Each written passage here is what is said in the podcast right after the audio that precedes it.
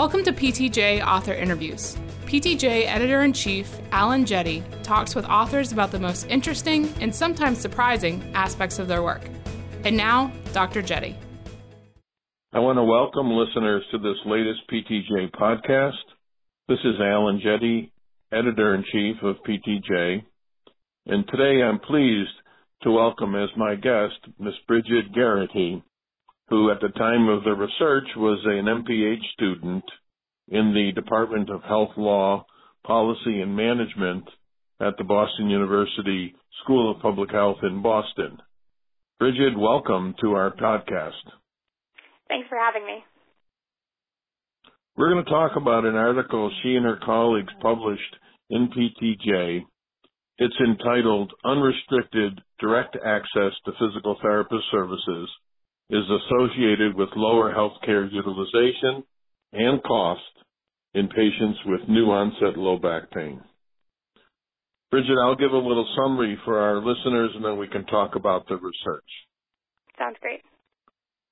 The objective of this study was to evaluate the association of level of access to physical therapist services with low back pain related healthcare utilization as well as costs. And the data come from the Optum Labs data warehouse, and it includes 59,670 adult patients who had new onset low back pain between 2008 and 2013.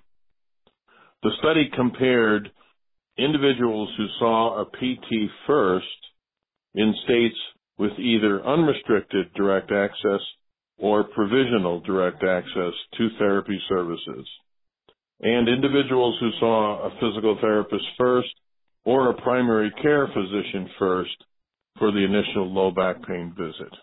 The authors found that individuals who saw a PT first in states with provisional direct access had significantly higher measures of utilization within 30 days, including plain imaging and frequency of physician visits compared with individuals who saw a physical therapist first in states with unrestricted access. Compared with those who saw a primary care physician first, those who saw a PT first in provisional access states had 25% higher relative cost in the 30 days and 32% higher relative cost at 90 days after the initial visit whereas those who saw PT first in unrestricted access states had 13% lower cost in 30 days and 32% lower cost at 90 days. So Brigid, there's a lot of detail in this study which I found really interesting. And so let's start to help our listeners by letting me uh, ask you how you defined unrestricted direct access compared with provisional direct access in this study? Yeah, so we used the American Physical Therapy Association definitions of direct access to physical therapy. Um, and so at the time, the most recent um, APTA categorizations were in 2016. So patients in states with unrestricted access could access physical therapists for back pain whenever they wanted, as long as the treatment for the patient's presenting conditions was in the scope of their practice. But for patients with provisional access to physical therapy, there were varying regulations that limited their access. So, for example, some states had restrictions on the number of visits a patient could go to before having to see a physician. Um, for example, in Delaware, PTs could treat a patient for up to 30 days, after which a physician must be consulted. And the, the PTs were prohibited from substantial modification of the prescriptions of the patients.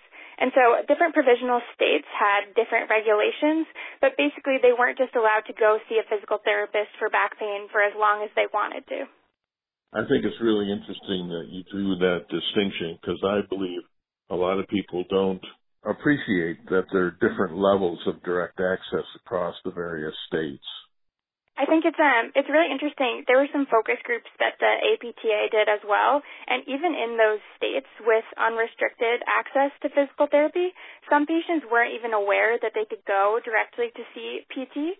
They thought that they had to go to a physician for a referral first um, because some of those states changed their regulations more recently. And so patients weren't really aware that they could go see a physical therapist for back pain initially, even if they were in those unrestricted states, but especially in the states with provisional access. Well, and you know that that kind of shows up in the data when you look at the number of individuals in the database who had an initial visit for new onset low back pain with the PT, there were only 2,297 out of the full sample of, uh, what is it, 59,600. So it's a very small proportion. So let me ask you, when looking at your inclusion and exclusion criteria, you did restrict your sample to those who had no prior claims with a diagnosis of low back pain.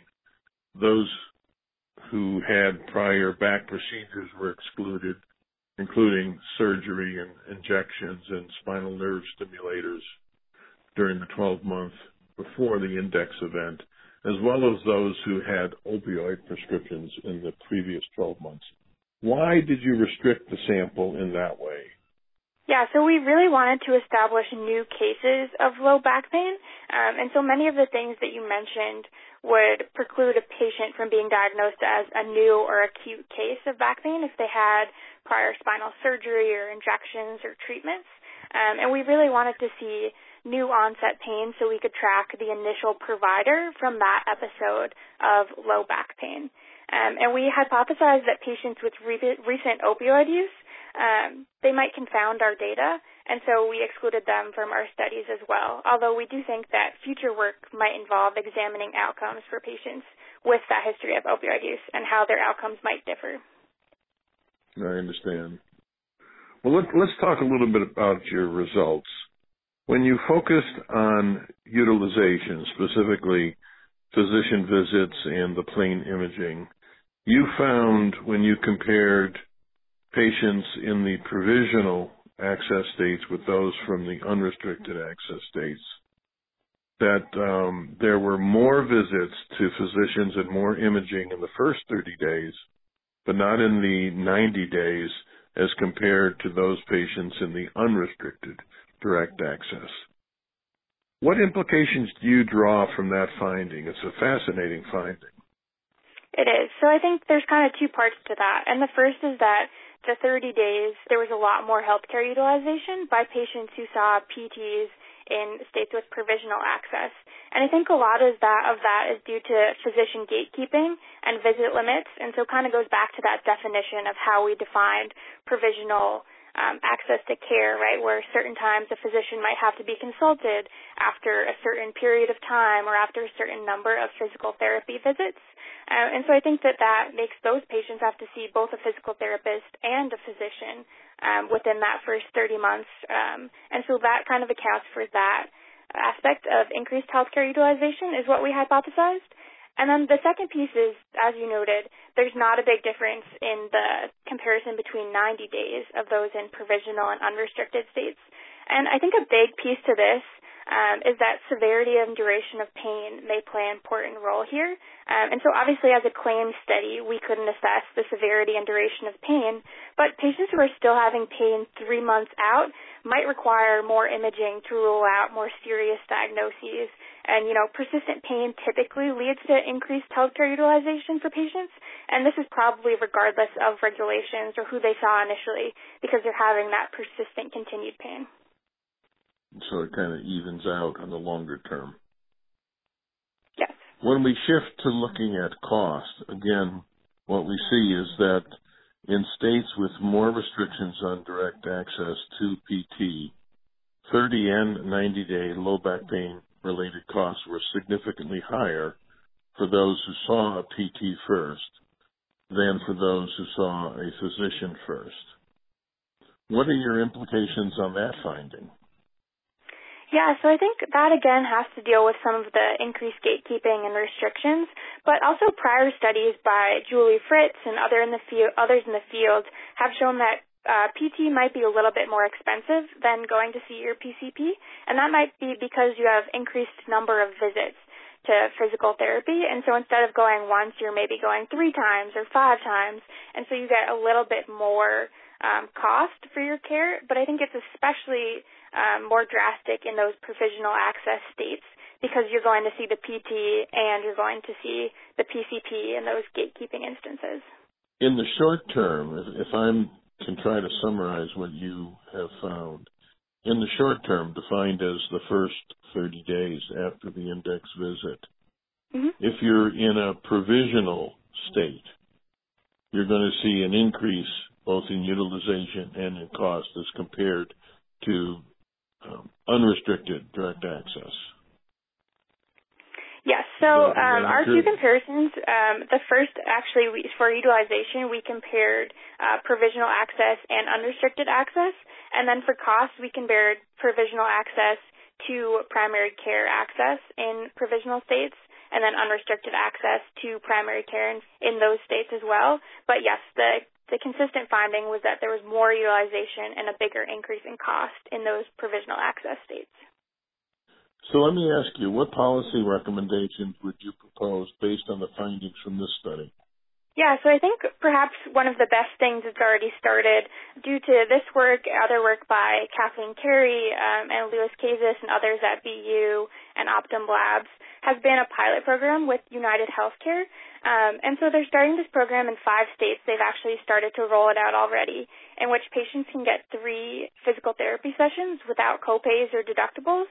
Um, and I think it's pretty rare that claim studies have such a major impact on policy changes. Um, and I think that's really great, especially in light of the cost um, results that we just discussed, because it might encourage uh, more patients to go see physical therapists first. And I think big picture, even beyond this study, is that other studies, including our previous ones, others by um, different researchers and Frogner and Fritz, have shown that there's decreased opioid use associated with going to physical therapists first for back pain. Um, and so if you can get incentivize patients to start receiving physical therapy first by reducing those copays, having insurers um, incentivize patients financially, um, I think those policy recommendations are really going to benefit patients not just for the treatment and quality of life, but also for decreased opioid use, which is a huge problem and eventually will lead to higher costs for those patients.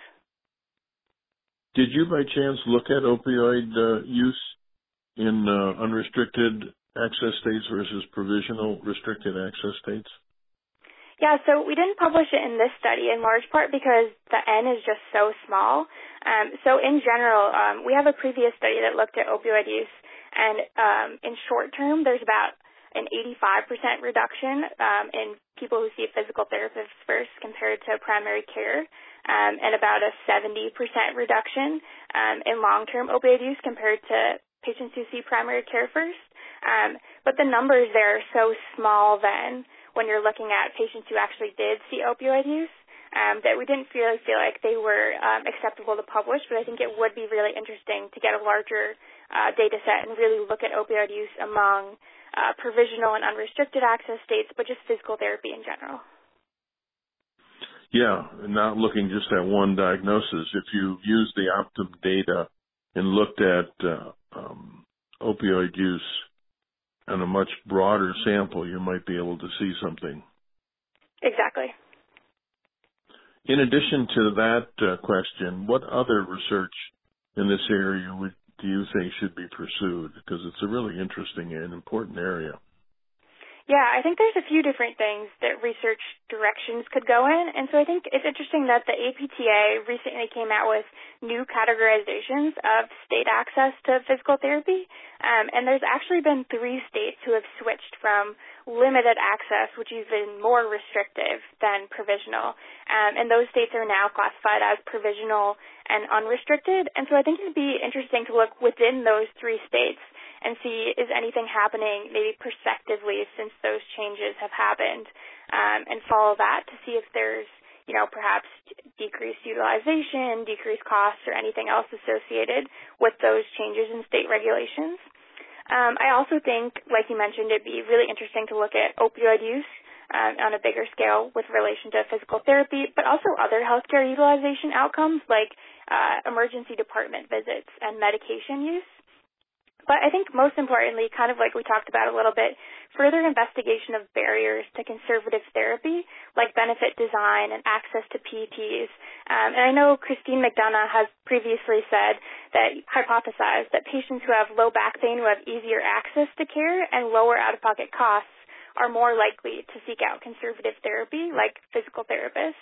And so I think looking at potential barriers to seeing physical therapists first for back pain and for other musculoskeletal conditions um, might help us see how we can get patients to go to those physical therapists or chiropractors or acupuncturists and then therefore kind of improve their quality of life but also decrease things like opioid use.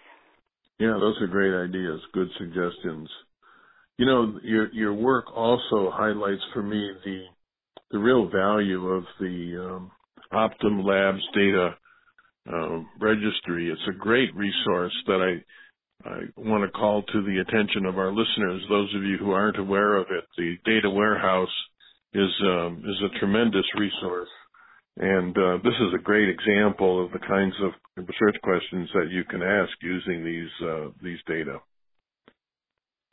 Yeah, I would agree. We had a great relationship um, with people at Optum Labs, um, and especially uh, Omid Ameli, who uh, worked on the data for this paper, but also for two other papers um, on this project with the Boston University School of Public Health. Well, Brigid, I want to thank you both for publishing the, the work in PTJ and for taking the time out of your schedule today to talk about the results with our listeners. Thanks very, very much. Yeah, thank you for having me.